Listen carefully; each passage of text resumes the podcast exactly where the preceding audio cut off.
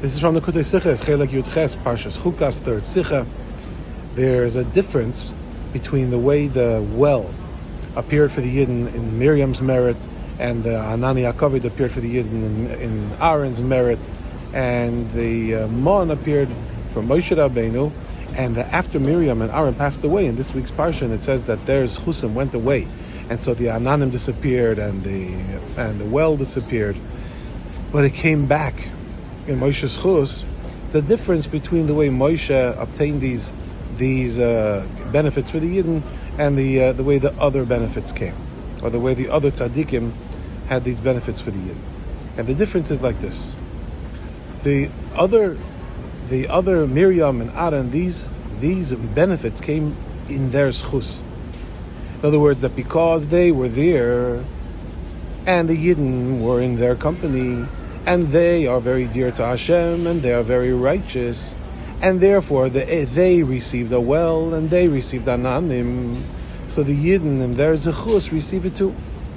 And therefore, when Miriam passes away, when Adam passes away, and their zechus is no longer there, so therefore the benefit that was coming from their zechus is also no longer there. But yet, after it disappeared, it came back. It was restored because of Moshe. Why don't we find anywhere that it, that any allusion to the fact that it was restored in Moshe's chus? The answer is that Moshe Rabbeinu, his his obtaining these things for the Yidden was not a matter of them coming in his chus. It wasn't a matter of them coming for Moshe, and in his chus all the Yidden got it too. Rather, it was a matter of Moshe Rabbeinu worried about the needs of the Yidden. Moshe Rabbeinu was the Ro'eh Ne'eman, he was the shepherd of the Yidden, and he was worried about what the Yidden need. And therefore, he went out of his way to make sure that the Yidden have what they need.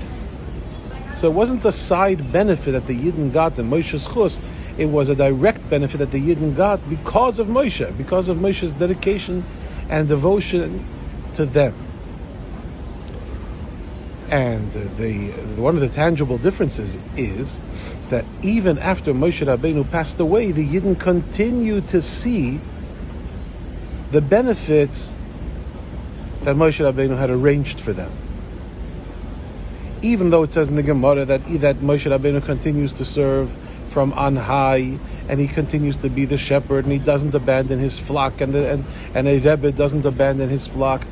But that is something that we believe, it's something that you have emunah, but that's not the nakuda. In regards to Moshe, in regards to a Rebbe, you can see with your eyes, you don't even need emunah, you can see with your eyes how he arranged with foresight, with concern for the future, he arranged and, and worked and created these spiritual, physical benefits that the Yidden would gain, that the Yidden would gain from even after his physical passing from the world. So on top of the emun and the belief that a Rebbe doesn't doesn't desert us, you can see, you can observe it plainly that the Rebbe and like you see by Moshe Rabbeinu, that even after he passed away and the mun stopped falling, that he had arranged for the Yidden to have mun saved up for the future, when he wouldn't be there. And you can see the same thing by the by the Rebbe and by the Frierdiker Rebbe the, the, this week's connected to the Rebbe because of Gimel Tammuz and to the Frierdiker Rebbe because of Yud Beis with Gimel Tammuz.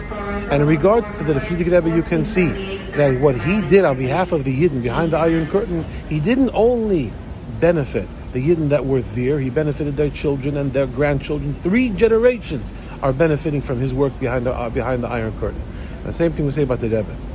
And you know, it's 28 years later, and we're still benefiting from the Rebbe's foresight, from what the Rebbe arranged on our behalf, what the Rebbe arranged for us, what the Rebbe foresaw that we would need. We are still living off the fruits of his labor, even today, even generation or two later. May we may we merit the day of Kasimar, Mashiach coming, be together with our Rebbe.